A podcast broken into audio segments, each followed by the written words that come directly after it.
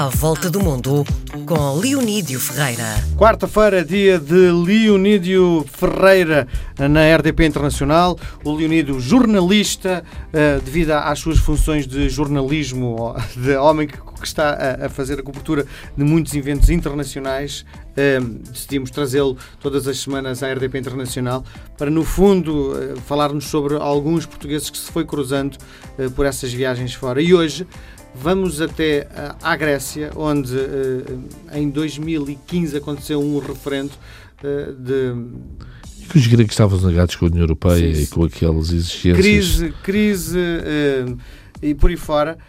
Mas nós temos uma relação muito, muito complexa com os gregos, sobretudo por causa do Eurofutebol quando eles acabam por ganhar uma coisa que parecia que era, estava entregue à seleção portuguesa, ganharam o Campeonato Europeu em Portugal, em plena Lisboa, não é? E nós temos uma, uma relação amor-ódio com estes gregos. Ficam, é? Zangados por perder esse europeu, mas ao mesmo tempo temos imenso em comum com os gregos. Até temos em comum uma questão que é eles organizaram os Jogos Olímpicos e aquilo deixou o país um bocadinho mal de contas. E há quem diga que também a organização do europeu não ajudou às, nossas às nossas contas. E é curioso que em 2015 um, uma das prioridades que havia em Portugal é dizer não, não, não, nós não somos como os gregos, nós somos mais como os irlandeses. Nós estamos a tentar sair da crise. Os gregos é que não conseguem sair. E eu marquei férias com a família para ir, Deixa-me só fazer uma pergunta. Uh, do ponto de vista uh, cultural, na tua perspectiva, somos mais próximos dos irlandeses ou dos gregos? Não, dos gregos. Do, dos gregos. O, o aspecto mediterrâneo é, é muito, é, é, é, muito, é muito importante. Um, os irlandeses têm aquela questão de serem católicos, como a maioria dos portugueses, enquanto os gregos são, são cristãos ortodoxos, mas não, temos mais a ver. Até do ponto de vista físico, uh, passamos completamente despercebidos na Grécia, como eles passam cá e acho que na personalidade, na atitude, é muito mais parecida com os gregos. Por isso é que aquela necessidade de ser nós não somos como os gregos, mas somos muito como os gregos. E olha, e um, ehm, foste de férias para que zona da Grécia? Uh, eu fui para Atenas. E depois a ideia Grande é... confusão, não é? A cidade mais confusa da Europa, não é? Epá, mas, mas é, ao mesmo tempo é interessante. Uh, bem, vale muito pelo, pela Acrópole, pelo Parthenon lá em cima, que é uma, uma experiência fantástica. Eu depois fiz também questão de ir a uma ilha, há uma ilha relativamente próxima que podes ir de ferry e tens aquela experiência de ilhas gregas, não sendo a experiência das ilhas gregas, e fui depois uma, ao Peloponeso. Aluguei um carro para ir a uma cidadezinha muito especial chamada Leonídio. Há uma hum. cidade que tem exatamente o meu nome e eu fiz questão de lá ir. É um pequeno porto de pesca, assim simpático, dá para ir lá almoçar, mas pronto, só se justifica porque se chama, chama Leonídio.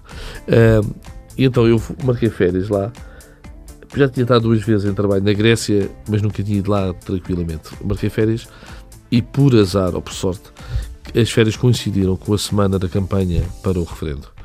E foi complicado porque os multibancos não funcionavam, havia o receio dos cartões de crédito não funcionarem e, portanto, eu, apesar de ter o hotel supostamente pago, tive que levar umas notas valentes que fui ao banco buscar para estar prevenido para, para tudo.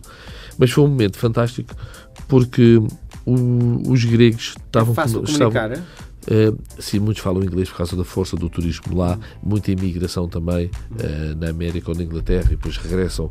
Sim, é muito fácil de encontrar. Quem fala inglês é muito fácil de encontrar.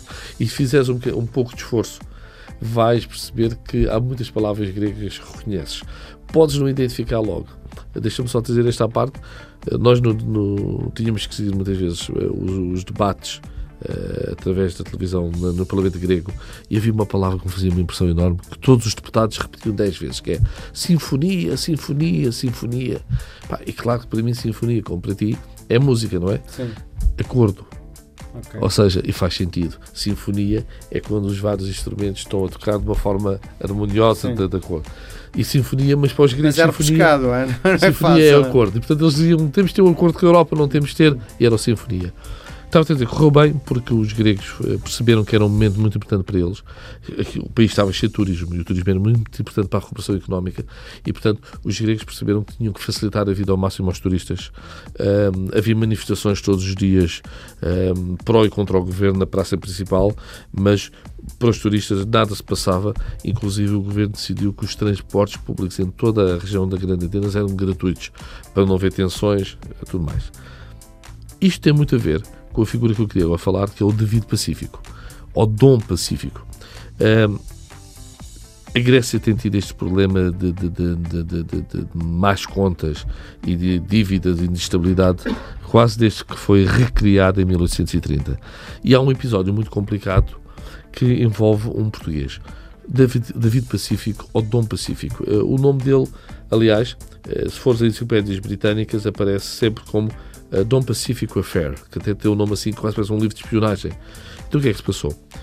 Imagina, temos um, um judeu de origem portuguesa nascido em Gibraltar, no século XVIII, que aproveita o liberalismo em Portugal para regressar, é uma altura que muitos judeus de origem portuguesa regressam, ehm, é liberal, eh, fica nas boas graças do, do governo liberal e é cônsul em Marrocos e depois cônsul em Atenas.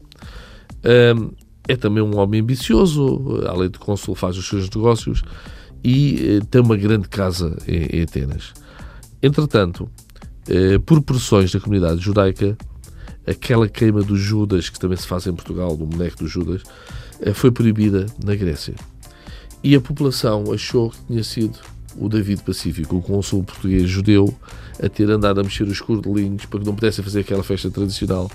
E então fazem um ataque à casa dele e destroem a casa e saqueiam a casa. Bem, podemos ficar por aqui a história, mas a história dá um salto incrível. O David Pacífico, que é um tipo com olho para o negócio, pensa: eu nasci em Gibraltar, vou reivindicar que sou cidadão britânico. E então reivindica que é cidadão britânico e reivindica a Inglaterra uh, destruir uma causa, tem uma dívida aos gregos, eu quero que paguem. E a Inglaterra, na altura, é claramente a grande potência mundial e que tem uma máxima que vem do tempo dos romanos, que é o império tem que proteger os seus, decide mandar uma armada para o Porto do Pireu em 1850 e dizer aos gregos: ou vocês pagam a dívida ao, ao David Pacífico, ou nós bombardeamos. E a verdade é que o governo grego cede. Esta história do Dom Pacífico eu descobri porquê. Porque na altura comprei um livro sobre a situação na Grécia e vê lá o caso do Dom Pacífico como exemplo, como as grandes potências quando tinham existido coisas à Grécia, a Grécia tinha de ceder.